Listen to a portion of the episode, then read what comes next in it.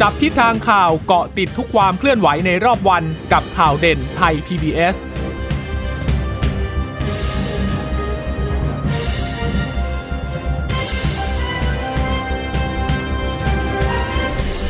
สวัสดีค่ะ สวัสดีค่ะต้อนรับคุณผู้ฟังสู่ข่าวเด่นไทย PBS นะคะ เราพบกันเป็นประจำทุกวันจันทร์ถึงศุกร์บ่ายๆแบบนี้ค่ะ มาอัปเดตข้อมูลข่าวสารที่เกิดขึ้นในรอบวันนะคะ กับดิฉันจีราชตาเอี่ยมรัศมีและคุณพึ่งนภาคล่องพยาบาลค่ะ ค่ะ สวัสดีคุณผู้ฟังทุกท่านนะคะ ที่รับฟังเรานะคะ ผ่านทางสถานีวิทยุที่เชื่อมสัญญาเชื่อมสัญญา เชื่อมโยงสัญญาณ จากทางไทย PBS นะคะ ทดสอบว่าคุณผู้ฟังและคุณชะตาฟังดิฉันหรือเปล่าอ่าอ่าก็เป็นมุกเดิมๆนะคะค่ะก็ฝากสวัสดีทุกท่านด้วยนะคะ คุณผู้ฟังสามารถรับฟังเราได้ค่ะ ผ่านทางเว็บไซต์ thai pbs radio com หรือว่าจะฟังผ่านทางแอปพลิเคชัน Thai PBS Podcast นะคะเมื่อวานเอ่อดิฉันกับคุณชิตาดีใจ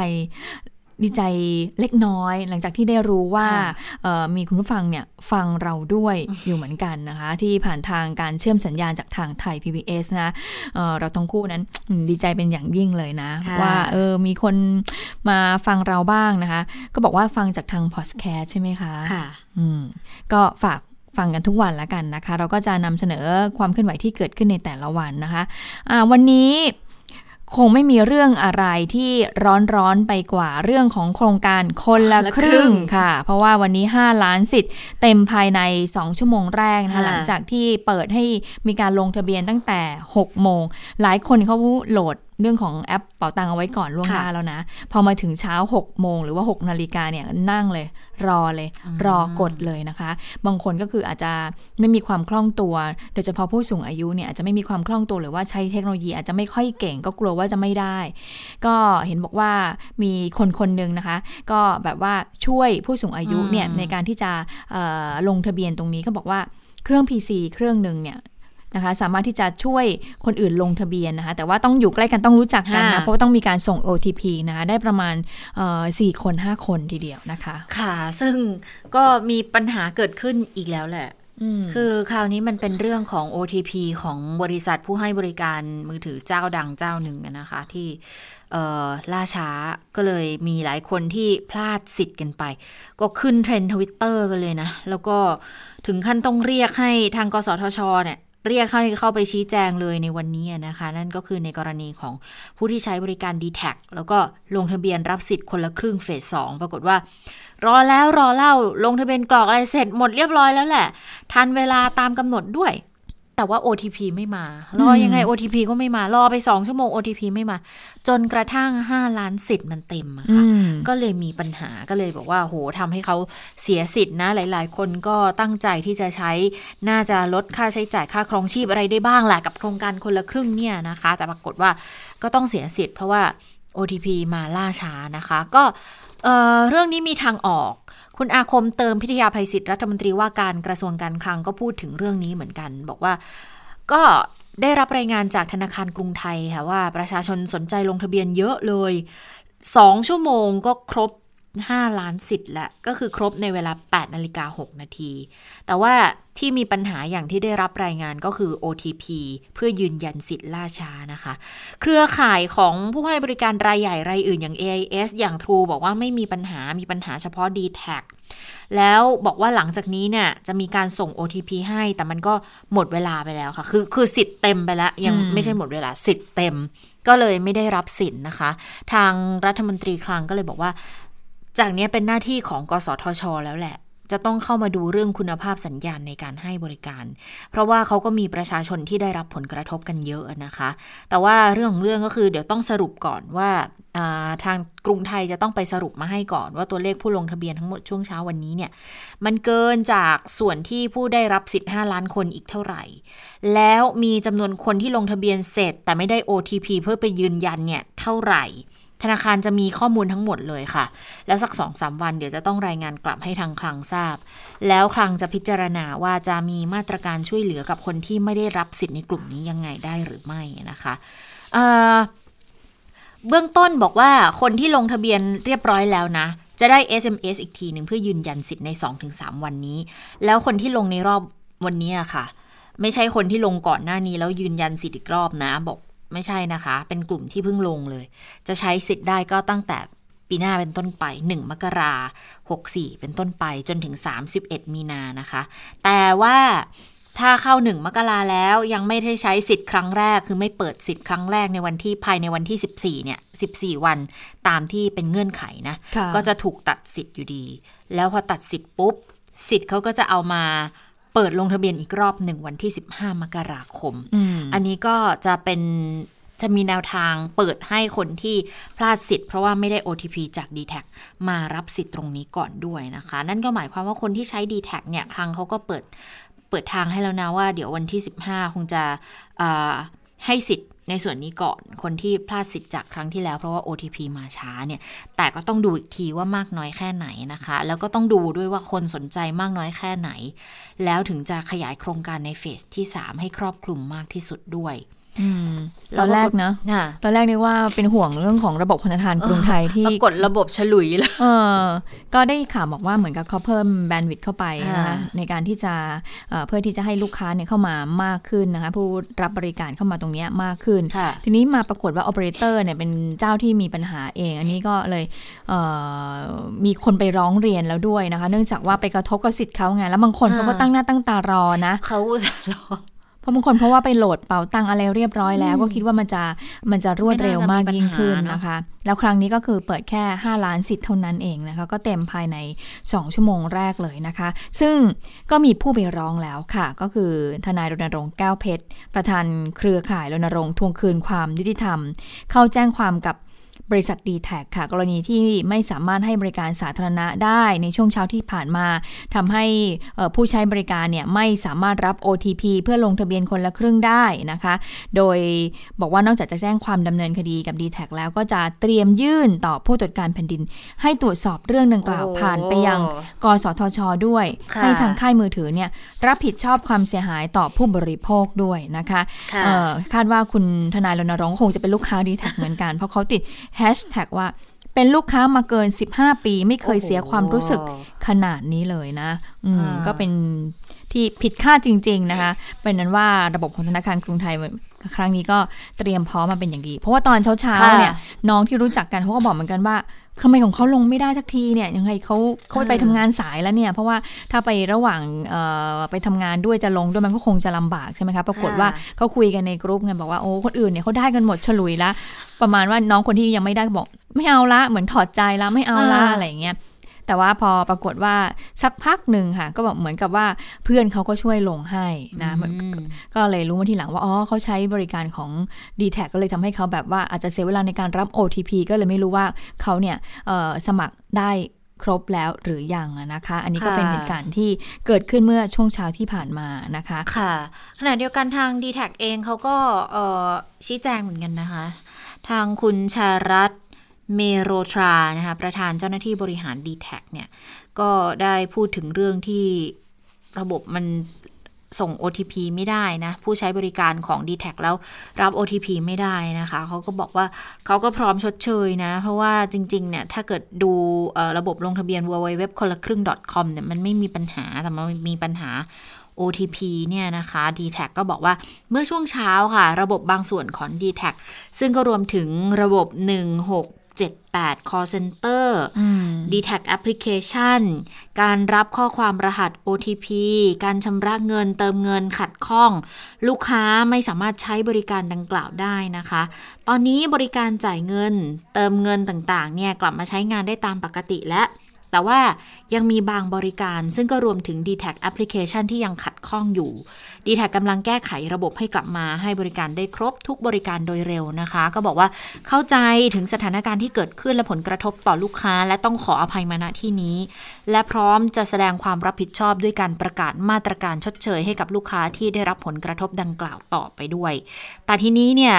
เรื่องเรื่องที่ต้องชดเชยก็ว่าไปอย่างหนึ่งแต่เรื่องที่ต้องชี้แจงก็ต้องเดินหน้านะคะ เพราะว่าทางกสทช เรียกคุยตอนบ่ายสองครึ่ง ก็เดี๋ยวช่วงค่ำน่าจะได้รับทราบกันแล้วว่า d t แทเขาจะต้องไปชี้แจงกรณี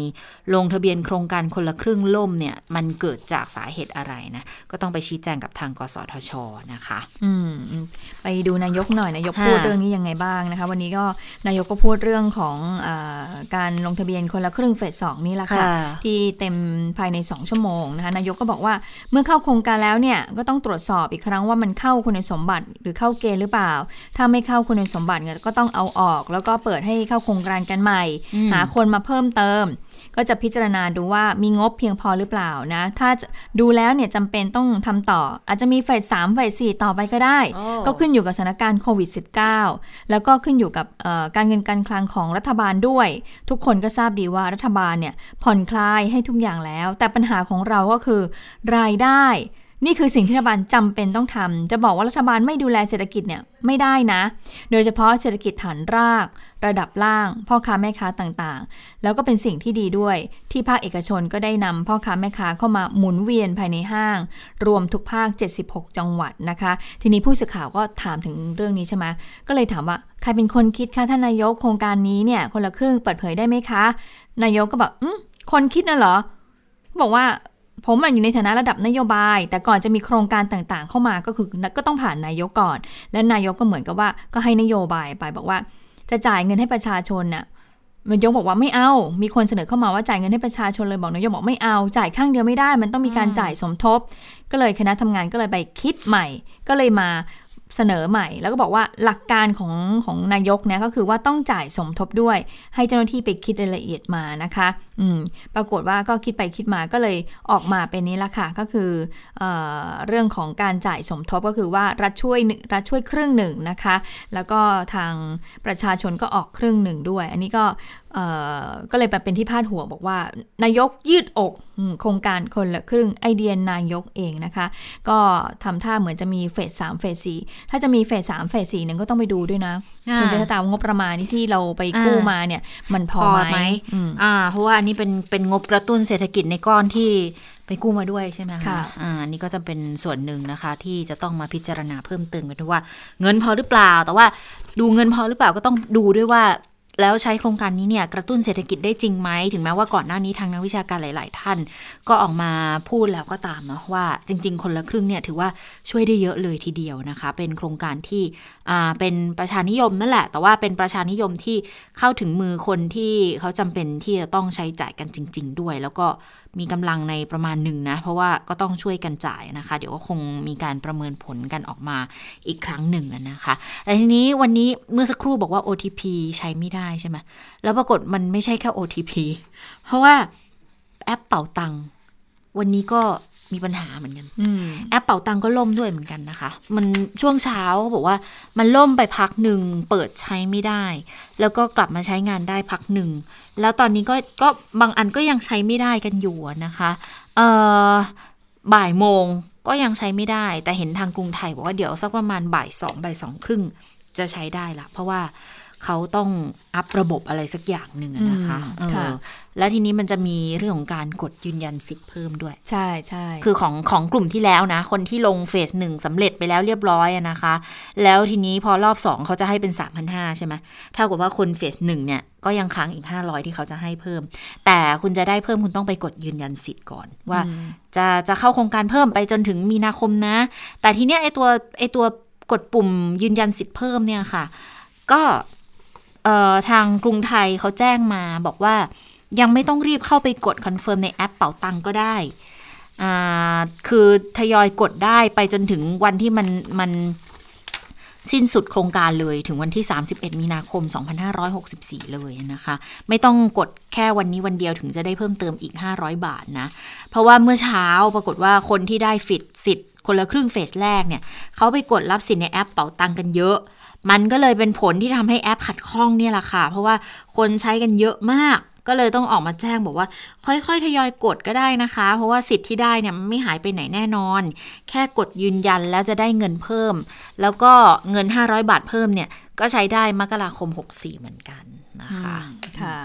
ไหนๆไปโครงการคนละครึ่งแล้วเราไปดูอีกโครงการหนึ่งกันนะคะ ก็คือโครงการเราเที่ยวด้วยกันนะจริงๆแล้วอย่างที่บอกกับคุณผู้ฟังไปเนี่ยจริง ๆ เหมือนกับว่าเออก็จะเปิดให้นะ อีกกี่ล้านสิทธินะอีกล้านล้านหรือสองล้านคืนนะดิฉันจำไม่ได้ อืมแต่ว่าก็คือว่าจะขยายออกไปนั่นแหละนะคะ แล้วก็จะขยายออกไปให้ใช้ถึงสิ้นเดือนเมษายนเลยนะคะ ซึ่งถ้าเกิดว่าไม่มีอะไรผิดพลาดไปวันนี้เนี่ยคือก็คือจะเริ่มให้มีการลงทะเบียน เราเที่ยวด้วยกันก็คือใครสนใจก็คือทำเหมือนเดิมนะคะคือว่าสนใจเข้าไปนะคะแล้วก็ทางรัฐก็จะช่วยออกเรื่องของโครงการเราเที่ยวด้วยกัน ปรากฏว่าเกิดการทุจริตเกิดขึ้นนะคะ ซึ่งเมื่อวานนี้ทางผู้ว่าทททก็ออกมาแถลงแล้วแหละ วันนี้ก็มีความคืบหน้า เพราะว่าทางผู้ว่าการท่องเที่ยวแห่งประเทศไทย คุณยุทธศักดิ์สุภศรเนี่ยก็นำหลักฐานพร้อมกับข้อมูลเนี่ย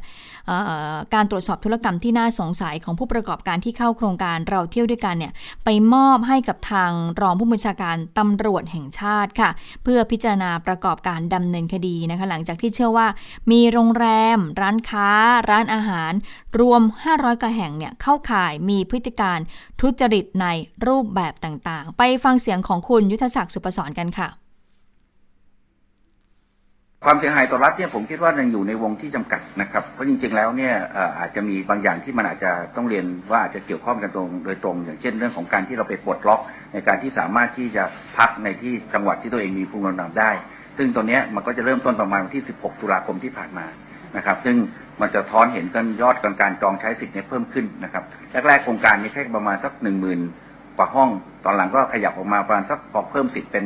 ห้าสิทธิ์เป็นสิบสิทธิ์ก็เพิ่มมาเป็นสักวันละประมาณสองหมื่นแต่หลังจากที่เราปลดล็อกเรื่องภูมิลำเนาเนี่ยปรากฏว่าเพิ่มมาประมาณสักห้าหมื่นหกหมื่นสิบต่อวันนะครับนี่ก็เป็นการตั้งข้อสังเกตอย่างหนึ่งจากข้อมูลที่เราได้รับนะครับอันนี้ถามว่าจำกัดความเสียหายเนื่องจากว่าอย่างที่ผู้เรียนฮะมันก็เริ่มตั้ง16ตุลาคมจำนวนโรงแรมที่เข้าข่ายใช้คำว่าเข้าข่ายนะครับหรือพฤติกรรมที่น่าสงสัยเนี่ยประมาณ2 312โรงโรงแรมนะครับซึ่งเมื่อเทียบกับจำนวนโรงแรมที่ประชาชนเข้าไปเช็คอิน ทั้งหมดภายใต้โครงการนี้เนี่ยประมาณ 4,800นะครับมันก็ยังเป็นสัดส่วนที่ไม่สูงมากนักนะครับเช่นเดียวกันครับกับโรงแรมร้านค้าร้านอาหาร ที่ตอนนี้ที่เข้าข่ายหรือมีพฤติกรรมที่ต้องสงสัยเนี่ยประมาณ 202 แห่งนะครับเมื่อเทียบกับคนกิจกรรมร้านค้าที่เข้าร่วมทั้งหมดประมาณ 65,000 แห่งเนี่ยก็ยังถือว่ายังไม่ไม่มากนักนะครับแต่ไงก็แล้วแต่นะครับมันไม่ใช่ว่ามากน้อยขนาดไหน ถึงน้อยเนี่ยเราก็ไม่ยอมให้เกิดการทุจริตการโกงเกิดขึ้น นะคะ โครงการเราเที่ยวด้วยกันก็คือจริงๆ ถ้าไม่ผิดอะไรผิดพลาดอะไร ไม่พบทุจริตเกิดขึ้นก็จะเปิดให้ลงทะเบียนวันนี้เป็นวันแรกแล้วแหละนะคะ อย่างที่เมื่อสักครู่นี้ฟังเสียงของผู้ว่าการท่องเที่ยวประเทศไทยก็บอกว่าก็ตั้งข้อสังเกตเอาไว้ เพราะว่าจริงๆเนี่ยโครงการเราเที่ยวด้วยกันตอนแรกเขาคือ ไม่ให้ใช้ในไม่ให้ใช้ในจังหวัด คือให้ใช้ข้ามจังหวัดอย่างดิฉันเนี่ยอยู่พื้นที่กรุงเทพใช่ไหมคะภูมิลำเนากรุงเทพดิฉันจะไปใช้สิทธิ์เราเที่ยวด้วยกันเนี่ยดิฉันต้องไปใช้ที่อะใกล้ๆเลยอะประจวบคีรีขันธ์หัวหินเนี่ยดิฉันต้องต้องไปใช้ตรงนั้นได้ใช่ไหมไม่สามารถที่จะใช้สมมติจองในกรุงเทพอยากจะเปลี่ยนที่พักอยากจะไปจองอยู่ใกล้ๆแถวฝั่งทนเนี่ยไม่ได้นะคะ แต่หลังๆเนี่ยโครงการเราเที่ยวด้วยกันเขาก็เปิดล็อกมากขึ้นก็คือว่าอะเพราะฉะนั้นให้ภูมิลำเนาเดียวกันเนี่ยสามารถที่จะใช้ได้ ปรากฏว่าทางผู้ว่าการททก็บอกแล้วว่าหลังจากที่เริ่มคลายล็อกในเรื่องนี้เนี่ยก็พบ ความทุจริตเกิดขึ้นก็คงจะต้องไปสอบต่อไปนะคะ แล้วเรื่องนี้ทางตำรวจที่รับเรื่องว่ายังไงบ้างนะคะ วันนี้พลตำรวจเอกดำรงศักดิ์กิติประพัฒรองผู้บัญชาการตำรวจแห่งชาติก็เป็นผู้ที่รับเรื่อง ก็บอกว่าได้รับมอบหมายจากทาง พบตรให้มารับหนังสือก็ทราบว่าโครงการนี้เนี่ยได้รับความนิยมจากประชาชนจำนวนมาก โดยทางเจ้าของแอปพลิเคชันรวมถึงสำนักงานเศรษฐกิจการคลังเนี่ยก็ได้ตรวจสอบเส้นทางการเงิน พบการกระทำที่เข้าข่ายช่อโกงเงินของรัฐบาล จึงได้ส่งเอกสารให้ทางสตชเนี่ยตรวจสอบ ผู้เข้าข่ายกระทำความผิด เบื้องต้นก็พบว่ามีหลายโรงแรมเลยนะคะดังนั้นทางตำรวจก็จะทางตรสำนักงงานทางตรเนี่ยนะคะก็จะมอบหมายให้ทางกองปราบเนี่ยเป็นผู้ที่รับรับผิดชอบสำนวนคดี แล้วก็จะมีการตั้งคณะทำงานสืบสวนขึ้นมา แล้วก็จะให้ไปสอบทุกพื้นที่เลยนะคะที่มีร้านค้าเข้ามาเกี่ยวข้องด้วยนะคะทางพลตำรวจเอกดำรงศักดิ์ก็บอกว่าเรื่องนี้เนี่ยเป็นคดีอาญานะจะรีบทำให้เร็วที่สุดเนื่องจากเนื่องจากว่าไม่อยากให้โครงการเนี่ย เราเที่ยวด้วยกันเฟสสองเนี่ยชะลอออกไปแล้วก็ไม่อยากให้มีการทุจริตเกิดขึ้น ก็เลยฝากเตือนด้วยนะ ผู้ประกอบการร้านค้าและประชาชนเนี่ยที่อาจจะกระทำโดยเจตนาหรือไม่เจตนา เพราะว่าตำรวจเนี่ยมีวิธีการสืบสวนสอบสวนนะ ไม่สามารถที่จะหนีความผิดได้หรอกก็เลยฝากเตือนกันมา คือตอนนี้เรื่องของโครงการเที่ยวด้วยกันเฟสแรกก็คือหมดแล้วแหละก็คือภายใน ที่ใช้ไปสิบล้านสิบล้านสิทธิ์นะคะ ก็คือห้าล้านห้าล้านคืนห้าล้านคืน ใช่เขาให้ห้าล้านคืน หมดไปแล้วนะคะ แต่โครงการนี้คือถ้าแบบว่าถ้าดิฉันก็เคยไปใช้โครงการนี้ที่ฉันก็รู้สึกว่าค่อนข้างจะประหยัดเหมือนกันนะ ก็คือว่าเที่ยวแบบว่ารัฐบาลช่วยจ่าย แล้วพอช่วยจ่ายค่าห้องเสร็จแล้วเนี่ยแล้วก็ช่วยจ่ายค่ากินด้วย ถ้าเกิดว่าคุณผู้ฟังเนี่ยไปวันธรรมดาโหยิ่งถูกใหญ่เลย 900 บาทต่อวันก็ใช้เป็นค่าอาหารได้สบายๆนะคะ และหลังๆนั้นโครงการนี้ก็ขยายออกไป เครื่องบินก็จะแบบว่าช่วยเยอะขึ้นด้วยนะคะอืมค่ะนี่ก็ก็เห็นบอกว่าจริง ๆ ตอนแรกที่ที่มันผิดสังเกต เพราะว่าตอนแรกมันเหลืออีกสองแสนกว่าห้อง แล้วทีนี้อยู่ๆก็หมดในเวลาอันรวดเร็ว ก็เลยทำให้จับสังเกตขึ้นมาเอ๊ะทำไมมันรู้สึก อยู่ๆก็หมดเร็วผิดปกติ พอไปไล่ตรวจดูก็เลยพบกรณีการทุจริตอย่างที่เราพูดกันไปเมื่อวานนี้นี่ยหกรณีด้วยกันนะ แล้วก็อาจจะไม่ใช่แค่โรงแรมหรือผู้ให้บริการเท่านั้นที่จะโดนแจ้งข้อกล่าวหาหรือว่าโดนแจ้งความนะคะ เพราะว่าคนที่เป็นประชาชนแล้วอาจจะไปให้ความร่วมมือด้วยเนี่ย ก็มีสิทธิ์ที่จะถูกแจ้งข้อกล่าวหาด้วยนะ เพราะว่ามันถือเป็นการช่อโกงรัฐทำให้รัฐเสียหายนะคะ อันนี้ก็เออก็ต้อง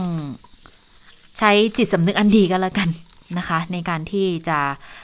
ใช้ในเรื่องของโครงการต่างๆ ที่มีมาเพื่อช่วยกระตุ้นเศรษฐกิจและก็การท่องเที่ยว โดยเฉพาะคนในแวดวงการท่องเที่ยวนะบางทีก็คนที่ทำอะอาจจะเป็นแค่ส่วนน้อยนะ แต่มันก็ส่งผลกระทบถึงภาพใหญ่เหมือนกันนะ ดูซิแทนที่จะได้โครงการเสริมเข้ามาตั้งแต่วันนี้แล้วใช่ไหม ท่องเที่ยวก็ยังไม่ฟื้นดีนะคะ ถ้าได้โครงการนี้เข้ามามันก็ยังพอที่จะช่วยเพิ่มได้มากกลายเป็นว่า ก็ต้องชะลอออกไปนะบางทีก็อาจจะต้องคิดถึงคนในสายงานร่วมกันด้วยนะคะ เพราะว่ามันก็ได้ได้รับผลกระทบกันไปหมดนะคะค่ะ ก่อนจะไปโควิด -19 ที่ฉันไปฝุ่นเล็กน้อยได้ไหมคะคะวันนี้สถานการณ์ฝุ่นเนี่ยดีขึ้นกว่าเมื่อวานนี้นะคะ ถ้าเกิดตรวจเช็คในเว็บไซต์ของ Air for Thai ในช่วงเวลาประมาณบ่าย3โมงเนี่ยนะคะ ในพื้นที่กรุงเทพและปริมณฑลนะ เช็คแบบไวๆเลยเนี่ย วันนี้ไม่มีแสดงสัญลักษณ์สีแดงเลยนะ ที่มีผลกระทบต่อสุขภาพ เมื่อเช้ามีเมื่อเช้าเมื่อเช้ามีใช่ไหมคะแต่ว่าช่วงบ่ายลงแล้วค่ะ ลงแล้วไม่มีแล้วนะคะ ก็เป็นสัญลักษณ์ลดลงมาก็คือระดับสีเหลืองก็อย่างที่สีเหลืองที่เริ่มมีผลกระทบต่อสุขภาพ ก็น่าจะเป็นพื้นที่เดิมๆนี่แหละค่ะ ก็คือริมถนนดินแดงสีส้มสีส้มสีส้มนะคะะสีส้ม 59 ไมโครกรัมต่อลูกบาทเมตรนะคะ ก็ลดน้อยลงแล้วนะคะริมถนนพระรามสองเท่าไหร่ 59 ไมโครกรัมต่อลูกบาทเมตรนะคะจรันสนิทวงก็ 59 ค่ะ แล้วก็แต่ว่าตรงบางขุนเทียนนี่เยอะหน่อย 61ไมโครกรัมต่อลูกบาทเมตรนะคะ ริมถนนกาญจนาพิเศษ ซึ่งจริงอันนี้ตรงบางขุนเทียนเนี่ยเมื่อเช้าดิฉันงงมากเลย เพราะว่าตอนเช้าเนี่ยเช็ค Air for Thai แต่แต่อย่าลืมว่า Air for Thai บางทีเขารายงานเขาเป็นค่าเฉลี่ยอ่า24 ชั่วโมงอยู่เหมือนกันนะ แล้วก็รายงานออกมานะ แต่ว่าเมื่อเช้าเนี่ยตรงบางขุนเทียนของ Air for Thai มันไม่เป็นสีแดง จะมีสีแดงแค่จุดเดียวก็คือที่หนองแขม แต่ปรากฏว่าคุณดิฉันไปดูของ Air v i s u a l ปรากฏ เนี่ยบางขุนเทียนเป็นสีม่วงเลยอะค่ะ สีม่วงก็หมายความว่า AQI เขาจะเป็นระดับแบบว่ามีผลกระทบต่อสุขภาพขั้นรุนแรงอะนะคะ ซึ่งพอมาดู Air 4 Thai แล้วมันไม่ขึ้นเป็นสีแดง มันก็เลยยังงงอยู่ว่า เอ๊สรุปมันต้องยึดจากอันไหนกันแน่ แต่สุดท้ายก็เลย ก็รายงานมาทั้งสองอย่างเลยก็แล้วกัน ให้ให้พิจารณากันว่าเป็นยังไงนะ แต่ว่าหนองแขมเขตถนนมาเจริญเพชรเกษม 81หนองแขมเนี่ยนะคะ เมื่อเช้าที่จะเป็นสีแดงรู้สึกจะอยู่ที่ 91 แต่ตอนนี้เหลือเหลือ 78 แล้วแสดงว่าลมมันก็คงจะโฟล์ดีขึ้นนะคะ ตอนนี้ก็อย่างเขตของเราเนาะหลักสี่ทุ่งสองห้องหลักสี่เมื่อเช้าเนี่ยยังเป็นสีส้มอยู่ แต่ตอนนี้เป็นสีเหลืองแล้วคุณพึ่งนภาก็แสดงว่าหน้ากากอนามัยปกติก็โอเคละ ก็เป็นการป้องกันโควิด ไปด้วย ค่ะ แต่ทางทางอธิบดีกรมควบคุมมลพิษก็บอกว่าก็จะมาเป็นลอกๆนะ ก็คือเป็นไปตามที่กรมอุตุบอกด้วยคือว่าเรื่องของคุณภาพอากาศเนี่ยที่มันเกินค่ามาตรฐานมันก็จะเกินในช่วงรัดแรกเนี่ยก็จะถึงวันที่ 17ธันวาคมก็คือวันพรุ่งนี้ หลังจากนั้นก็จะหายไปสักพัก แล้วเดี๋ยวก็จะกลับมาใหม่ เพราะฉะนั้นเนี่ยเราก็น่าจะอยู่กับ เรื่องของฝุ่นควันมลพิษเนี่ยไปจนถึงเดือนกุมภาพันธ์เลยนะคะอ่าแล้ววันนี้นายกก็ไปเปิดรถไฟฟ้าสายสีทองด้วยช่วงบ่ายๆนี่แหละนะรถไฟฟ้าสายสีทองสายฝั่งทนนะคะที่ผ่านห้างหรูในย่านเจริญนคร ซึ่งเส้นนั้นอะโอ้ยค่าฝุ่นเยอะทีเดียวเลยนะคะอืมค่ะทีนี้ค่ะมาดูโควิด -19 กันต่อไหมคะ ค่ะโควิด -19 วันนี้เป็นยังไงบ้างสถานการณ์ในประเทศวันนี้ ติดเชื้อเพิ่มขึ้น 15 คนนะคะ 15 คนนี้ก็เป็นคนที่เดินทางกลับมาจากต่างประเทศ แล้วก็เข้าสถานกักกันที่รัฐจัดให้นะคะถ้าดูแบบรวมๆแล้วเนี่ยมาจากเมียนมา 3 คนค่ะ เมียนมา 3 คนเนี่ยเขาก็บอกว่า เป็นพนักงานสถานบันเทิงด้วย แต่ว่าอยู่ใน local quarantine ที่จังหวัดเชียงรายนะคะ นอกนั้นก็มาจากหลาย ๆ ที่ไม่ว่าจะเป็นฮ่องกง ฮังการี อินเดีย บาเรน สหรัฐอเมริกานะคะ ก็เป็นสถานการณ์ที่เกิดขึ้น คุณหมอทวีสินก็บอกว่าสถานการณ์ที่จังหวัดเชียงรายตอนนี้เนี่ยวันนี้ที่พบผู้ป่วยเพิ่ม 3 คนก็เป็นคนที่เดินทางมาจากจังหวัดท่าขี้เหล็กนะคะะเป็นพนักงงานสถานบันเทิง เป็นการเดินทางเข้ามาในประเทศอย่างถูกกฎหมายนะคะ 3 คนนี้ไม่ได้ลักลอบเข้ามา และตอนนี้เนี่ยก็อยู่ในระบบการกักตัว local quarantine ที่รัฐจัดให้ ไม่มีความเสี่ยงแพร่ระบาดไปยังบุคคลภายนอกแน่นอน แล้วก็ถือว่าตอนนี้สถานการณ์ที่จังหวัดเชียงรายนั้น มีความปลอดภัยแล้วนะคะ และปัจจุบันก็ยังเหลือผู้เดินทางจากจังหวัดท่าขี้เหล็กที่เข้ามาอย่างถูกกฎหมาย แล้วก็เฝ้าดูอาการในสเตทในแล้วก็ควอนตีเนี่ยให้ครบทั้ง 14 วันนะคะ อีก 248 คนก็คาดว่า 20ธันวาคมเนี้ยคือเป็นวันครบกำหนด 14 วัน 14 วันนับจากไหนคือนับจากวันสุดท้ายที่ตรวจพบเชื้อโควิด -19 ในวันที่ 6 ธันวาคมนะคะและเกิดว่าหากมันไม่พบอีกในกลุ่มนี้ก็ถือว่าปลอดภัยละเคลียร์ละก็น่าจะเเป็นสถานการณ์ที่น่าจะดีขึ้นก่อนปีใหม่นะคะ ช่วงปีใหม่ไปนะคะค่ะ ก็ถือว่าเป็นข่าวดีเหมือนกันนะคะ เดี๋ยวไปฟังเสียงของคุณหมอทวีสินกันค่ะ ของไทยนะตอนนี้ท่านจะเห็นนะครับ ในตารางนี้ เราใช้ตัวเลข 14 วันของการกักกันตัว หรือการระยะหลังจากที่พบเชื้อแล้ว จะเข้าสู่ระยะปลอดภัยหรือไม่จะใช้ 14 วันนะครับ ในตัวเลขสะสมซ้ายมือที่กลุ่มของเชียงราย เชียงใหม่นะครับพะเยากทมที่เราเจอเคสกันช่วงแรก ๆ ตั้งแต่ 20 ปลายเดือนที่แล้วจนทั้งถึง 4 ธันวานะครับ 5 ธันวาเราเจอประปรายเชียงใหม่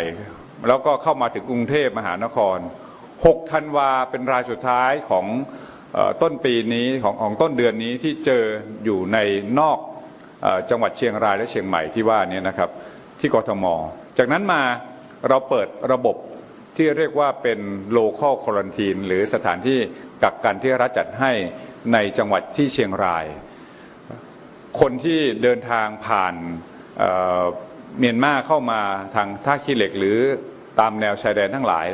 ก็ให้ความร่วมมือดีไปอยู่ในสถานที่ที่รัฐจัดให้เนี่ยสองกว่าคนณปัจจุบันนี้นะครับ ถ้าตัวเลขผมจำไม่ผิด 200 268 คนแล้วนะครับ โดยประมาณนะครับทานโทษครับ 267 คนเมื่อวานนี้นะครับ แล้ววันนี้อัปเดตมาอยู่ที่ วันที่ 15 ธันวาคมอยู่ที่ 248 คนที่อยู่ในสถานที่กักตัวที่เชียงรายนะครับ ซึ่งตรงนี้แหละครับจะเห็นว่าหรืออยู่แถวเดียวที่เชียงราย เพราะฉะนั้นตรงนี้ไม่ต้องตกตกใจนะครับ เป็นตัวเลขที่อยู่ในสถานที่กักกันที่รัฐจัดให้ ค่ะขณะเดียวกันนะคะ คุณหมอวิชาญปาวัน ผู้อำนวยการสถาบันป้องกันควบคุมโรคเขตเมืองก็ถแถลงเหมือนกันว่าตอนนี้เนี่ยภาพรวมประเทศไทยการติดเชื้อโควิด -19 มาจากผู้ที่มีประวัติเดินทางมาจากต่างประเทศ แล้วก็อยู่ในสถานกักตัวที่รัฐจัดให้นะคะ ยังไม่พบการติดเชื้อในประเทศเพิ่มเติม แล้วก็ไม่พบว่ามีพื้นที่ใดที่พบกลุ่มก้อนการระบาดด้วย อย่างที่เชียงรายเนี่ยอันนี้มีการยกตัวอย่างมาบอกว่า ก็ด้วยความที่พื้นที่เขาเป็นปัญหาที่มีคนที่เดินทางมาจากค่าขี้เหล็กเยอะ แต่ตอนนี้เนี่ยคนที่ติดเนี่ยอยู่ใน LQ แล้วทั้งสิ้นนะคะ ตอนนี้รวมทั้งหมด 248 คนเลยนะที่มาจาก L เอ่อที่กลับมาจากฝั่งท่าขี้เหล็ก แล้วอยู่ในสถานกักตัวนะคะ อยู่ระหว่างรักษาตัว 35 คน แล้วก็หายแล้วกลับบ้านแล้ว 20 คนด้วย แต่ว่าเพื่อเป็นการสร้างความเชื่อมั่นเนี่ยที่เชียงรายเขาตรวจค้นหาผู้ป่วยเชิงรุกเพิ่มเติมจาก 26,000 ราย ปรากฏว่าไม่พบเชื้อ อันนี้ทำให้เห็นว่ามั่นใจได้เลยว่าเชียงรายแล้วก็จังหวัดอื่น ๆ ที่เขามีรายงานประวัติ ผู้ป่วยที่เกี่ยวข้องกับท่าขี้เหล็ก ไม่ว่าจะเป็นเชียงใหม่พะเยากรุงเทพพิจิตรราชบุรีสิงห์บุรีเนี่ย ถือว่าปลอดภัยนะคะ เดินทางไปเที่ยวได้ แต่ก็ต้องปฏิบัติตามมาตรการสาธารณาสุขอย่างเข้มงวด คุณหมอวิชาญบอกด้วยนะว่าคนที่เดินทางกลับมาจากจังหวัดเหล่านี้เนี่ยไม่ได้มีความเสี่ยงมากไปกว่าคนอื่นค่ะ ก็ไม่ต้องจักไม่จำเป็นต้องกักตัว ไปเรียนไปทำงานได้ตามปกติเลย แต่ทีนี้คุณหมอก็บอกอย่างนี้บอกว่าคือมีข้อมูลมาบอกว่าบางโรงเรียน หรือที่ทำงานบางแห่งเนี่ยไปสั่งกักตัวคนที่มีประวัติเดินทางกลับมาจากเชียงรายเชียงใหม่ อย่างที่เราคุยกันเมื่อวานเนี่ยที่บอกว่าจริง ๆ แล้วมันไม่ได้มีปัญหาอะไรสาธารณสุขก็ไม่ได้แนะนำให้กักตัว เพียงแต่ว่าให้สังเกตอาการ แล้วว่าให้ให้ดูในเรื่องของมาตรการสาธารณสุขก็คือสวมใส่หน้ากากล้างมือบ่อยๆ รักษาระยะห่างนะคะ ก็แต่ว่ามันมีบางกลุ่มที่ไม่สามารถไปได้ทั้งๆที่เขาอาจจะอยากไปแล้วเขาก็ไม่ได้กังวลอะไรมากแต่ แต่ด้วยที่ทำงานนี่แหละอืมบอกว่าถ้าไปแล้วกลับมาต้องกักตัวนะ เขาก็เลยต้องเลือกที่จะไม่ไปอะ ทีนี้ทางคุณหมอออวิชาญก็เลยบอกว่าขอให้โรงเรียนและที่ทำงานที่มีมาตรการพวกนี้เนี่ย ทบทวนมาตรการด้วยนะคะ อันนี้ก็เป็นคำร้องขอมาจากทางกระทรวงสาธารณสุข ทั้งร้องขอแล้วก็ยืนยันด้วยข้อมูลตัวเลขด้วยอืมว่ามันไม่มีตรวจแล้วมันไม่มีนค่ะ ช่วงเอ่อสัปดาห์นี้นะคะ ทางสาธารณสุข โดยเฉพาะเอ่อคุณหมอเอ่อที่บดีกรมควบคุมโรคก็พยายามที่จะย้ำนะคะว่าไอ้เจ็ดจังหวัดเนี่ยที่พบเนี่ยมีความปลอดภัยก็คือสร้างความมั่นใจนะคะเพื่อที่จะเอ่อเข้าสู่บรรยากาศการรื่นเริงในช่วงเทศกาลปีใหม่ได้อย่างมั่นใจมากขึ้น เพราะไม่อย่างนั้นแล้วถ้าเกิดว่าไม่สร้างความมั่นใจ ไม่ทำอะไรขึ้นมาเนี่ยแน่นอนว่ามันจะส่งผลกระทบต่อบรรยากาศการท่องเที่ยวในช่วงปลายปีนะคะ ซึ่งวันนี้คุณอนุทินชาญวรกูลรัฐมนตรีว่าการกระทรวงสาธารณสุขก็บอกว่า ในช่วงเทศกาลปีใหม่เนี่ยกระทรวงสาธารณสุขก็คงจะไม่มีมาตรการใดๆแหละ ที่นำเสนอต่อทางสบคเพราะว่าตามหลักการแล้วเนี่ยการดำเนินจัดกิจกรรมในช่วงโควิดเนี่ยมีการมีมาตรการจัดกิจกรรมอยู่แล้ว คือไม่ได้มีอะไรเพิ่มขึ้นมา ดังนั้นการรวมตัวกันของประชาชนไม่มีอะไรมากกว่าที่เราปฏิบัติอยู่แล้วนะคะ ผู้จัดกิจกรรมจะต้องเสนอแผนมาว่าจะจัดงานในรูปแบบใด มีระบบความปลอดภัยอย่างไร โดยมีสสจ จังหวัดเนี่ยทำหน้าที่ดูแลนะคะ หากมีการเสนอมาแล้วจัดงานตามที่ขอมา ไม่เกิดปัญหาก็ไม่เป็นอะไร ก็ถือว่าดีไป แต่ที่เป็นปัญหาส่วนใหญ่คือเสนอมาแต่ไม่ปฏิบัติตาม หรือปฏิบัติไม่ได้ จะบอกว่าคุมไม่ได้ ขายบัตรแล้ว คนอยู่ในงานแล้วก็ต้องดำเนินการไป อันนี้เรายอมไม่ได้ เพราะว่าเป็นเรื่องความปลอดภัยสุขภาพของประชาชนก็ยืนยันว่าไม่มีเรื่องอื่นมาเกี่ยวข้องนะค่ะซึ่งคุณหมอโอภาสการกวินพงศ์อธิบดีกรมควบคุมโรคก็บอกว่า ที่ประชุมสบคเนี่ยมีหลักการในการจัดกิจกรรมอยู่แล้ว ไม่ได้มีอะไรเพิ่มเติมไปจากเดิมเลยนะคะ ก็พูดคล้ายๆ กับรัฐมนตรีอนุทินก็ขอให้ผู้จัดเนี่ยดำเนินตามมาตรการที่มีอยู่สวมหน้ากากอนามัยล้างมือเว้นระยะห่าง แล้วก็มีการลงทะเบียนในแอปพลิเคชันไทยชนะ แต่ว่าความชัดเจนในเรื่องรายละเอียดอะไรเนี่ยก็คงจะมีการประชุมอีกทีในวันพรุ่งนี้ของสบคค่ะะก็เดี๋ยวรอพรุ่งนี้อีกทีหนึ่งเพราะว่านายกก็พูดเหมือนกัน บอกว่า 17 เดี๋ยวเคาะแผนคุมโควิดช่วงปีใหม่นะคะ วันนี้ก็ ก็เอ่อนอกจากนายกจะพูดเรื่องคนละครึ่งแล้วด้วยความที่ไปเปิดตัวอ่ารถไฟฟ้าสายสีทองนะก็ไปสู่ห้างดังย่านฝั่งทนห้างใหญ่เลยสบายแล้วตอนนี้อ่าคุณชะตาจะไป คุณคะที่ฉันขับรถไปน่าจะง่ายกว่าเหรอทำไมถ้าไม่ถ้าไม่ขับรถนี่ก็คือต้องเร็วเลยนะ เพราะว่ามีรถไฟสายสีทองปลื้ดถึงเลย คือถ้าจากสมมุตินะจากบ้านดิฉันนะอืมดิฉันก็ต้องขับรถไปจอดที่อาคารจอดแล้วจรใช่ไหมอืมก็ต้องนั่งสายสีเขียวตั้งแต่เกือบจะต้นหมอทางชิดคูโคตอะ ไม่ใช่หมอชิดด้วยอ๋อต้องทำคุณลุงนี่โค้ดเขาอ๋อไปถึงทดลองคูโคตจะไปถึงคูโคตเดี๋ยวต้องรอให้เขาวิ่งเต็มระบบก่อน ก็จะไปขึ้นแบบใกล้ๆโรงพยาบาลภูมิพลอะไรอย่างเงี้ยแต่ต้องไปจอดที่จอดแล้วจรก็ไกลออกไปอีกนิดนึง แล้วก็ไปต่อตรงไหนนะ สายสายสี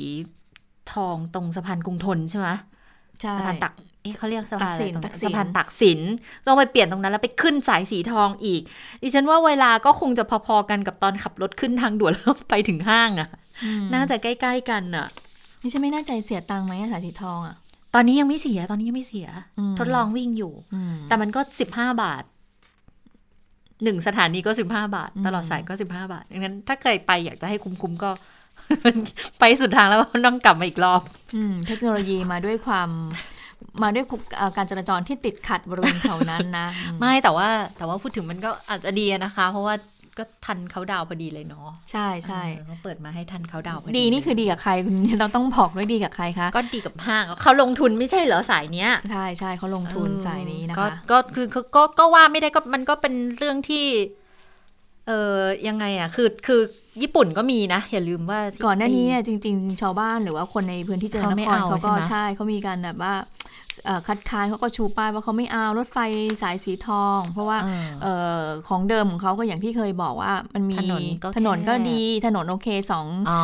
สองช่องจราจรสี่เลนสี่สี่เลนเลยนะคะค่ะไปกับสะดวกสบายมาก ปรากฏว่าตั้งแต่มีห้างดังเข้ามารถติดมากอืมโดยเฉพาะคนที่เอ่อต้องไป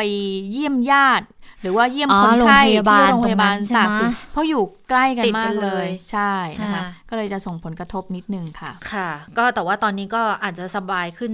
อีกนิดนึง แต่อย่างที่เขาบอกนะว่าคนที่ขับรถอะบางทีถึงจะมีทางเลือกอย่างรถไฟฟ้าเนี่ย ก็อาจจะติดความสบายจากการขับรถก็ยอมจะรถติดก็ขับไปนะดิฉันก็ยอมรับว่าเป็นคนหนึ่งแต่ว่าถ้ามันไปในที่ที่มันไม่มีที่จอดรถจริง ๆ เนี่ย ก็โอเค นั่งรถไฟฟ้าไปก็ได้นะคะ มันก็สะดวกสบายคล้ายๆกันแหละ แต่ว่าจริง ๆ เราไม่ได้จะพูดถึงเรื่องรถไฟฟ้านะ เราพูดถึงมาตรการเขาดาวน์กันอยู่พอดีพอพูดชื่อห้างขึ้นไปเลยไปไกลเลยทีนี้ อ่านายกก็พูดอะค่ะบอกว่าเดี๋ยวที่ประชุมจะประชุมสบคนะคะ ชุดใหญ่เดี๋ยวจะคุยกันที่ 17พิจารณาเรื่องการจัดกิจกรรมช่วงปีใหม่ ว่าจะต้องหารือมาตรการเพิ่มเติมไหม คือนายกบอกว่าให้นโยบายแบบนี้ กำหนดพื้นที่เป็นโซนค่ะ ไม่ใช่ให้คนไปรวมกันที่เยอะๆ แล้วมันตรวจสอบอะไรไม่ได้ ก็เลยต้องขอความร่วมมือว่า ทุกครั้งที่จัดงานพื้นที่ใหญ่ ๆ คนเป็นหมื่นเนี่ยมันอันตราย ใช้วิธีซอยย่อยเป็นพื้นที่ได้ไหม แล้วให้มีระบบตรวจสอบ ระบบคัดกรอง ทุกคนต้องลงทะเบียนในโทรศัพท์ ถ้าไม่มีใครยอมอะไรสักอย่างนะมันแก้ไขไม่ได้ แล้วพอเกิดปัญหาอะไรขึ้นมาตามได้ตามไม่ได้เนี่ย ก็ก็ต้องให้ความร่วมมือค่ะ นายกบอกว่าผมไม่ได้ไปทำอะไรให้คนเสียหายนะ ถ้าจะให้ปลอดภัยก็ก็คือไม่ต้องจัดอะค่ะ จะเอาไหมล่ะ จะเอากันยังไง หรือหรือไม่จัดก็ไม่ได้อีก ตอนนี้สถานการณ์มันถือว่าควบคุมได้ แต่ว่าได้หมดได้ไม่หมดเนี่ยก็ขึ้นอยู่กับทางสบคด้วย แล้วก็ทางตัวนายกเองจะเป็นคนตัดสินใจด้วย ก็ให้แนวทางสบคไปทุกครั้งแหละว่า จะทำยังไงมีมาตรการยังไงให้มาประชุมมาคุยกันอีกที ให้ทำแบบนี้มีแนวคิดใหม่ ๆ มาแบบนี้ดีไหมแบบไหนดี แบบไหนไม่ดี อะไรกับประชาชนอันไหนที่ดีกับประชาชนค่อยทำ แล้วจะเป็นยังไงนะคะ ซึ่งจริงๆเรื่องของการลงทะเบียนมันก็ช่วยได้นะ เพราะว่าอย่างคนที่อ่าไปบิ๊กเม t เทนน่ะค่ะคนที่เขาสแกนเขาก็ได้รับข้อความเหมือนกันนะอืมเห็นบอกว่าได้รับข้อความบอกว่าให้สังเกตอาการ ไม่ได้ให้กักนะคือคือให้สังเกตอาการตัวเองนะคะมันก็เป็นส่วนดีอย่างหนึ่งนะว่าถ้าเกิดเราไปในพื้นที่ที่มันสุ่มเสี่ยงจริงๆอะเราจะได้มีข้อมูลเพื่อป้องกันตัวเอง แล้วคนที่คุณรักรอบตัวด้วย นะคะค่ะส่วนกรณีที่มีผู้ลักลอบเดินทางมาจากจังหวัดท่าขี้เหล็กนะคะแล้วก็ติดเชื้อโควิด -19 นะคะไปดูความคืบหน้าคดีกันนิดนึงนะคะ โดยออตอนนี้เนี่ยผู้ที่ลักลอบเข้ามาตามช่องทางแล้วก็ติดโควิด -19 มีการร้องทุกข์กล่าวโทษต่อพนักงานสอบสวน สถานีตำรวจภูธรแม่สายแล้วนะคะ 11 คน ก็ถูกดำเนินคดีใน 3 ข้อหาก็คือไม่ได้เดินทางเข้ามาตามช่องทางที่กฎหมายกำหนด ก็ฝ่าฝืนคำสั่งตามพรกการบริหารสถานการณ์ฉุกเฉินแล้วก็ไม่ปฏิบัติตามคำสั่งของเจ้าพนักงานควบคุมโรคติดต่อนะคะ ขั้นตอนต่อไปก็คือเมื่อผู้ถูกกล่าวหาเนี่ยรักษาตัวเองจนหายแล้ว ทางตำรวจเนี่ยก็จะรวบรวมข้อมูลหลักฐานต่างๆ และเมื่อได้รับหมายเรียกแล้วก็ต้องไปให้ปากคำกับเจ้าหน้าที่ตามขั้นตอนด้วยนะคะสำหรับ หญิงสาวทุกคนที่ถูกแจ้งความร้องทุกข์เนี่ยก็บอกว่าล้วนทำงานในสถานบันเทิงโรงแรมวันจีวันในจังหวัดท่าขี้เหล็กนะคะ ล่าสุดก็มีรายงานว่าทางตมจังหวัดเชียงรายเนี่ยได้แจ้งความร้องทุกข์ต่อหญิงสาวที่จังหวัดพิจิตรเพิ่มอีกคนหนึ่งคน แล้วก็รวมเป็นทั้งหมด 12 คน ส่วนสถานการณ์ในจังหวัดท่าขี้เหล็กตอนนี้ก็พบว่ามีผู้ติดเชื้อสะสมนะคะ ตั้งแต่เดือนตุลาคมจำนวน 100 คน รักษาหายกลับบ้านแล้ว 71 คนก็ยังคงเหลือ รักษาตัวอยู่ที่โรงพยาบาลท่าขี้เหล็กไม่มากนักค่ะ รวมทั้งพบผู้ติดเชื้อรายใหม่น้อยลง โดยวันที่ 15 ธันวาคมที่ผ่านมาก็พบผู้ติดเชื้อที่จากย่างกุ้ง 1 คนในชุมชนค่ะท่าขี้เหล็ก 2 คนนะคะ ดังนั้นจึงได้มีการผ่อนปรนมาตรการต่างๆ จากเดิมในจังหวัดนั้นก็คือมีการปิดร้านค้าตั้งแต่ 6 โมงใช่ไหมคะ ก็เลื่อนเป็นเวลา4ทุ่ม แต่ก็ยังคงห้ามร่ำห้ามนั่งรับประทานอาหารที่ร้านอยู่นะคะ แล้วก็มีรายงานว่าเอ่อจะมีการเปิดใช้สนามบินท่าขี้เหล็กอีกครั้งในเดือน ในเดือนมกราคมปีหน้าเลย หลังจากที่ปิดไปนานกว่า 2 เดือนแล้วค่ะอืมค่ะก็เป็นสถานการณ์ที่เกิดขึ้นฝั่งตรงข้ามของชายแดนไทยนะคะค่ะเห็นว่าวันนี้เนี่ยทางพบทเอ่อพบสสก็ไปดูการปฏิบัติหน้าที่ด้วยใช่ไหมคะก็เตรียมพร้อมในเรื่องของการดูแลต่างๆ ทั้งสาธารณสุขขนส่งไทยชายแดน ช่องทางธรรมชาติเองก็มอบหมายละกองกำลังผ่าเมืองก็ต้องไปดูแลตรวจสอบในเรื่องนี้ด้วยนะคะ ส่วนในพื้นที่ส่วนกลางเองเนี่ยอย่างในกรุงเทพมหานคร หรือว่าที่อาคารรัฐสภาด้วยนะตอนนี้กำชับแล้วนะ เข้มงวดเลยนะคะ คุณชวนหลีกภัยประธานสภาก็บอกว่า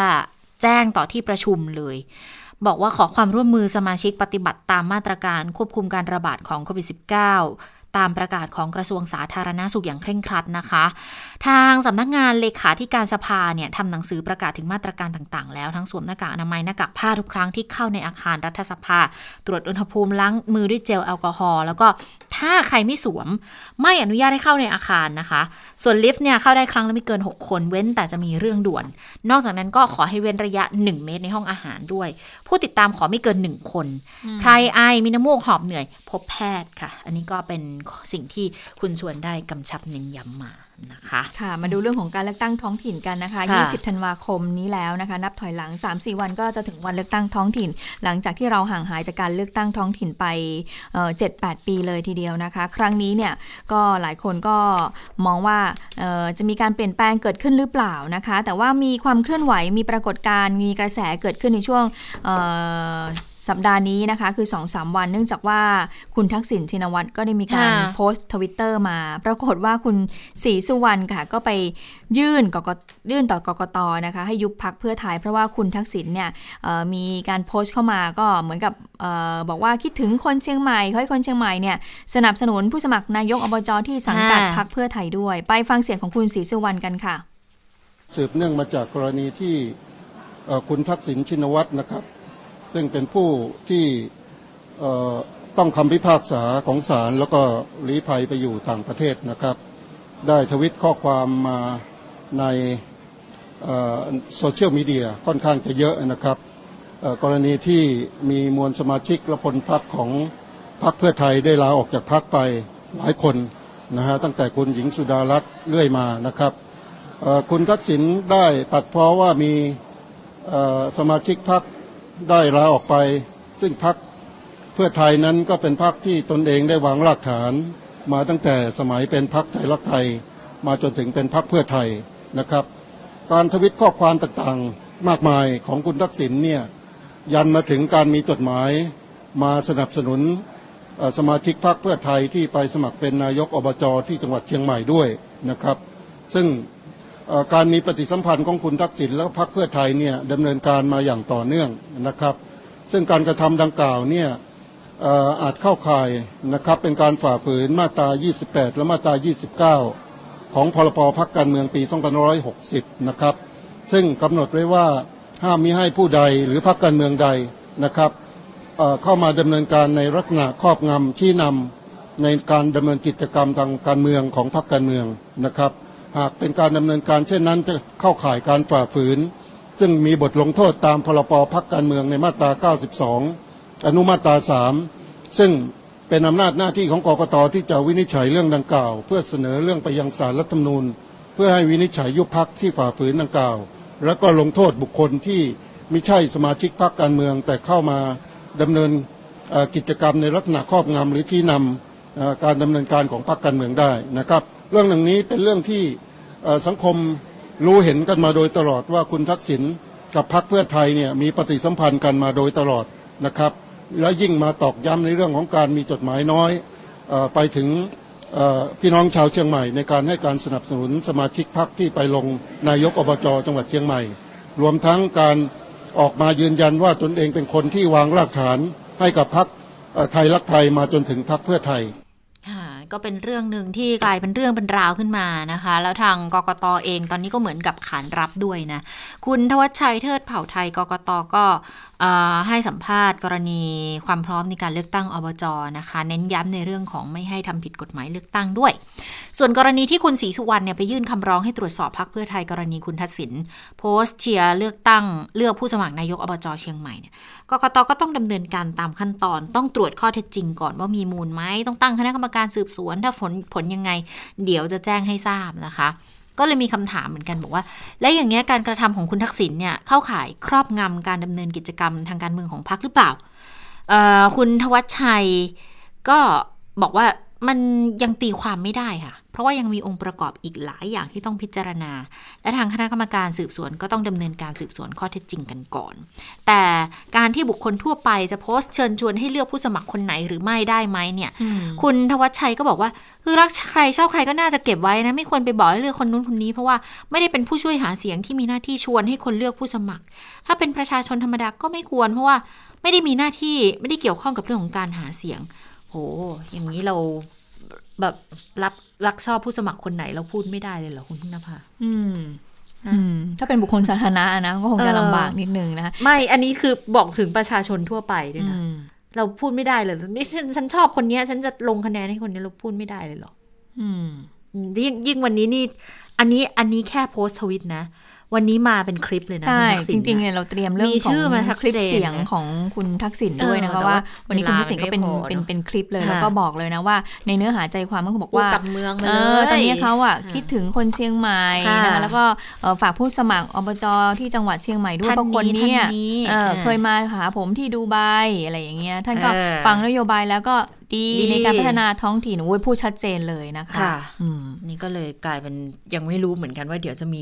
นักร้องไปร้องเพิ่มเติมกรณีนี้อีกหรือเปล่านะคะค่ะเอาละค่ะ ได้เวลาสถานการณ์ในต่างประเทศแล้ว สวัสดีค่ะคุณสาวรักษ์ค่ะ สวัสดีค่ะ สวัสดีค่ะ คุณผู้ฟังสวัสดีทั้งสองท่านค่ะค่ะผู้ติดอ่าเชื้อโควิดในสหรัฐก็17 ล้านแล้วใช่ไหมเฉียดเฉียดๆแล้วนะคะ ก็มันมันขึ้นอยู่กับว่าสำนักไหนที่เป็นคนอืมเซตตัวเลขขึ้นมานะคะ ก็หลักๆก็จะมีของมหาวิทยาลัยจอห์นส์ฮอปกินส์ ของจอห์นส์ฮอปกินส์ตอนเนี้ย16 ล้าน7แสนกว่าๆนะคะอืมแต่ถ้าเป็นของ World o m i d e r เนี่ยก็คือ 17 ล้านเกินขึ้นไปแล้วนะคะ ก็ยังคงครองแชมป์ประเทศที่มีผู้ติดเชื้อ และเสียชีวิตมากที่สุดในโลกอยู่ ซึ่งวันนี้นะคะมีข่าวจากที่รัฐแคลิฟอร์เนียทางตอนใต้ๆของรัฐนี้สถานการณ์นั้นย่ำแย่มากนะคะ ถึงขั้นที่ทางผู้ว่าการรัฐเนี่ยต้องสั่งซื้อถุงห่อศพอืม ต้องสั่งซื้อเป็นกรณีพิเศษ เพราะว่าขาดตลาดความต้องการใช้สูงโอ้ยนะคะตายทางผู้ว่าการรัฐเนี่ยบอกว่าล่าสุดเนี่ยสั่งซื้อเพิ่มไป 5,000 ใบนะคะ แล้วก็บอกว่าตอนนี้เนี่ยปัญหาหนักก็คือโรงพยาบาลเนี่ยแทบจะรับผู้ป่วยอาการวิกฤตไม่ไหวแล้ว มีรายงานข่าวหนักถึงขั้นว่า มีผู้ป่วยอาการวิกฤตบางคนเนี่ยนะคะ ก็คือเรียกให้รถพยาบาลไปรับ ปรากฏว่าต้องรอนานถึง 5 ชั่วโมง เพราะว่าโรงพยาบาลมันเต็มหมดแล้วอะไม่มีที่ไหนที่จะ รับคนไข้อาการวิกฤตเพิ่มได้แล้ว นี่ถือว่าเป็นประเด็นที่น่ากังวลนะคะ เพราะว่าออตอนนี้เขาบอกว่าผู้เตียงสำหรับผู้ป่วยอาการวิกฤตในรัฐแคลิฟอร์เนียเนี่ยมีไม่ถึง 100 เตียง แต่ประชากรของรัฐเนี้ย10 ล้านคนเออขออภัยเฉพาะที่นครลอสแองเจลิสที่เดียวนะคะ เตียง ICU เนี่ยไม่ถึง 10 เตียง ดังนั้นถือว่าเป็นปัญหาใหญ่ เพราะว่าถ้าหากว่าป่วยแล้วถึงมือหมอแล้วหมอมี เจ้าหน้าที่มีทรัพยากรเพียงพอที่จะดูแลอาจจะยื้อหรือว่าช่วยชีวิตไว้ได้ แต่สถานการณ์แบบนี้ก็ลำบากนะคะ ทีนี้หลายคนอาจจะสงสัยว่าเวลารายงานข่าวเนี่ยบอกว่าเตียงคนไข้เหลือเท่านั้นเท่านี้ คุณผู้ฟังอาจจะสงสัยว่าอ้าวถ้าเตียงไม่พอก็เพิ่มเตียงเข้าไปสิก็ซื้อเตียงเพิ่ม คือประเด็นไม่ได้อยู่ที่จำนวนเตียง แต่ที่เขาคำนวณเนี่ยหมายถึงว่า จำนวนของเจ้าหน้าที่จำนวนของแพทย์ในการรองรับผู้ป่วยในแต่ละเตียงเนี่ยก็ต้องมี ดังนั้นถ้าเพิ่มแต่เตียงแต่ว่าเจ้าหน้าที่ยังตึงเหมือนเดิมเนี่ย มันก็ไม่ได้ช่วยนะคะอ่าอะนี่ก็ถือว่าเป็นเรื่องวิกฤตในสหรัฐอเมริกา แล้วก็หลาย ๆ รัฐเนี่ยรุนแรงมากนะคะ แล้วก็ในสัปดาห์นี้หลายประเทศในยุโรปนะคะอย่างเยอรมันอย่างที่กรุงลอนดอนของอังกฤษ ใช้มาตรการปิดเมืองแบบเข้มข้น แล้วก็จะปิดยาวไปจนถึง ต้นปีหน้าก็คือในช่วงกลางเดือนมกราคมเลยนะคะ ดังนั้นแน่นอนช่วงสิ้นปี การเฉลิมฉลองการนับนับถอยหลังเข้าสู่ปีใหม่ก็คงไม่ได้คึกคักเหมือนทุก ๆ ครั้งที่ผ่านมา อาจจะมีการจุดพลุแหละ แต่ว่าคงคงจะไม่ได้มีคนไปยืนแออัดกันมากมายนักนะคะ ส่วนประเด็นเรื่องของวัคซีนนะคะ ตอนนี้ก็ทยอยออกมาแล้ว อันเจ้าแรกก็เป็นของบริษัทไฟเซอร์ แล้วก็ BioNTech นะคะ ซึ่งมีหลายประเทศเนี่ย รับไปแล้ว ฉีดให้ประชาชนไปแล้ว แล้วที่จ่อคิวรออันดับต่อมาก็คือของโมเดอร์นาตอนนี้อยู่ในกระบวนการที่ขออนุมัตินะคะ แล้วก็คาดว่าหลังจากนี้ก็น่าจะมีทยอยตามกันออกมาเรื่อยๆ แต่ประเด็นปัญหาที่เขาพบตอนนี้ก็คือว่า ตอนนี้นะคะ มีออเดอร์สั่งซื้อวัคซีนโควิด -19 จาก 16-17 บริษัทเลยนะที่อยู่ตอนนี้มีทั้งหมด 7,500 ล้านโดสนะคะ แต่ เป็นออเดอร์จากกลุ่มประเทศร่ำรวยทั้งนั้นนะคะ ดังนั้นปัญหาก็คือเขาก็มองว่าประชาชนในประเทศยากจนฐานะปานกลางอะไรอย่างเงี้ยน่าจะเป็นกลุ่มท้ายๆนะคะ ก็คือคิดเป็นสัดส่วนประชากรหนึ่งในสี่ของโลกเนี่ย กว่าจะได้รับวัคซีนก็คือต้องปี 2022 เลย ก็คือข้ามปี 2021 ไปนะคะ แล้วอย่างโครงการของ COVAX ซึ่งเป็นโครงการความร่วมมือขององค์การอนามัยโลก แล้วก็เป็นมูลนิธิเป็นองค์กรต่างๆ เป็นบริษัทยาต่างๆ ที่เขาร่วมมือกันที่จะสั่งซื้อวัคซีนแล้วก็กระจายให้กับประเทศที่มีฐานะปานกลาง แล้วก็ยากจนตามลำดับ COVAX นะคะ ตั้งเป้าไว้ว่าภายในปีหน้า จะกระจายวัคซีนให้ได้ 2,000 ล้านโดส ก็สำหรับประชาชน 1,000 ล้านคน เพราะ 1 คนต้องฉีด 2 โดส แต่ว่าเป้าหมายนี้น่าจะเป็นไปได้ยากแล้วนะคะ เพราะว่าดูจากกำลังการผลิต เพราะเขาบอกว่าตอนนี้มันมีบริษัทวัคซีนทั้งหมด 13 บริษัทที่มีแนวโน้มว่าจะประสบความสำเร็จ แต่ถ้าถึงเวลายายังไม่ได้รับการเอ่อวัคซีนยังไม่ได้รับการอนุมัติ ไอตั้งเป้าหมายไว้ 2,000 ล้านโดส ภายในปี 2021 เนี่ยสำหรับโควัคอาจจะเป็นไปได้ยาก เพราะว่าบริษัทยาเขาก็ต้องทำสัญญากับประเทศต่างๆ อาจจะต้องเอาวัคซีนที่มีอะให้กับประเทศร่ำรวยไปก่อนนะคะ นั่นก็เป็นความคืบหน้า เรื่องของวัคซีนก็ต้องตามกันต่อไป เพราะว่าตัววัคซีนออกมาแล้วเนี่ยมันก็ยังมีข่าวอยู่เรื่อยๆ ว่าไอ้ฉีดไปแล้วมีปัญหาบ้าง หรือตัวที่ทดสอบในขั้นสุดท้าย เจอปัญหากับอาสาสมัครบ้างนะคะ มากมายไปหมด มาต่อกันด้วยเรื่องของปัญหาสายการบินนะคะ คราวนี้เนี่ยเป็นปัญหาของสายการบินแอร์เอเชียแอร์เอเชียก็เป็นสายการบินแห่งชาติของขออภัยดิฉันพูดผิดของแอร์อินเดียค่ะ ไม่ใช่แอร์เอเชีย ผิดประเทศ เออ เป็นสายการบินแห่งชาติของประเทศอินเดีย สายการบินนี้เขามีปัญหาทางการเงินมานานหลายปีแล้วนะคะ แล้วก็รัฐบาลเนี่ยถือหุ้น ตอนเนี้ยรัฐบาลประคองสายการบินแอร์อินเดียอยู่ ถือหุ้นแล้วก็เอาเงินสนับสนุน แล้วก็มีหนี้เนี่ยหลายพันล้านเลยเอ๊ะมันคุ้นคุ้นซึ่งรัฐบาลอินเดียพยายามที่จะ ขายหุ้นเหล่านี้ออกไปให้หมดนะคะเพราะว่าก็แบกรับไม่ไหวแล้ว แต่ปัญหาคือว่าตอนนี้เนี่ยอาจจะเจรจาหาผู้ที่เข้ามาซื้อกิจการต่อ ไม่ได้ หรือถ้าหาได้ก็อาจจะเข้ามาถือหุ้นแค่ครึ่งเดียวก็คือ 49%นะคะ ซึ่งตอนนี้บริษัทที่อยู่ระหว่างการเจรจาก็มีทาทากรุ๊ปทาทากรุ๊ปเป็นผลิตหลักๆ ก็คือรถยนต์ คุณผู้ฟังน่าจะรู้จัก ตอนนี้ทาทากรุ๊ปเนี่ย ซื้อจากัวแลนด์โรเวอร์ด้วยนะคะ แล้วทาทาเป็นหนึ่งในผู้ที่ร่วมก่อตั้งสายการบินแอร์อินเดียตั้งแต่ปี 1932 แล้วก็มาขายให้รัฐบาล แต่ตอนนี้รัฐบาลต้องการจะขายคืนให้ ก็ยังเจรจากันอยู่ อีกบริษัทหนึ่งค่ะ เป็นบริษัทจากสหรัฐอเมริกานะคะ ชื่อว่า InterUp เป็นบริษัทที่จะเชี่ยวชาญเรื่องการไปซื้อกิจการมาเอามาปรับปรุงฟื้นฟู แล้วก็ขายต่อ ซึ่ง สองบริษัทนี้กำลังอยู่ระหว่างการเจรจาว่าจะเอายังไง แต่ว่ามันมีอีกทางเลือกหนึ่งค่ะ คือให้พนักงานถือหุ้นในส่วนสัดส่วน 51%ก็คือเป็นหุ้นของบริษัทนี่แหละ แต่ให้พนักงานเนี่ยลงขันกันนะคะเขาบอกว่าอันนี้ก็อะเป็นทางออกที่น่าจะเป็นไปได้ เพราะถ้าหากว่าพนักงานมีความเป็นเจ้าของแบบถือหุ้นเกินครึ่งเนี่ย ความรักองค์กรความตั้งอกตั้งใจในการทำงานมันเต็มร้อยอยู่แล้วค่ะแล้วเนื่องจากทำงานอยู่แล้ว รู้ระบบรู้ระเบียบรู้กติกาทุกอย่างดี ดังนั้นมีความเป็นไปได้นะคะว่าพนักงาน อาจจะถือหุ้นในนามของบริษัทแอร์อินเดียครึ่ง 51%อีก 49%ก็ไปเจรจาหาหาบริษัทข้างนอกเนี่ย เข้ามาดำเนินกิจการแทนค่ะ เพราะเขาบอกว่าจริงๆแล้วทรัพย์สินที่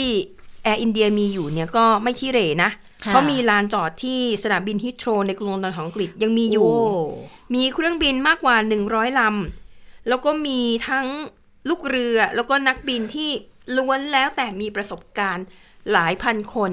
ก็เรียกว่าถ้าเข้ามาซื้อกิจการเนี้ยก็สามารถทำธุรกิจต่อไปได้แหละ เพียงแต่ว่าต้องฝ่าฟันช่วงเวลาแห่งความยากลำบากนี้ไปให้ได้นะคะค่ะเพราะคาดว่าอีกหลายปีเลยแหละ กว่าที่ธุรกิจการบินของโลก จะกลับเข้าสู่ภาวะปกติค่ะ ค่ะแล้วค่ะทั้งหมดก็คือข่าวเด่นไทย PBS วันนี้นะคะ เราทั้ง 3 คนลาไปก่อน สวัสดีค่ะ สวัสดีค่ะ สวัสดีค่ะ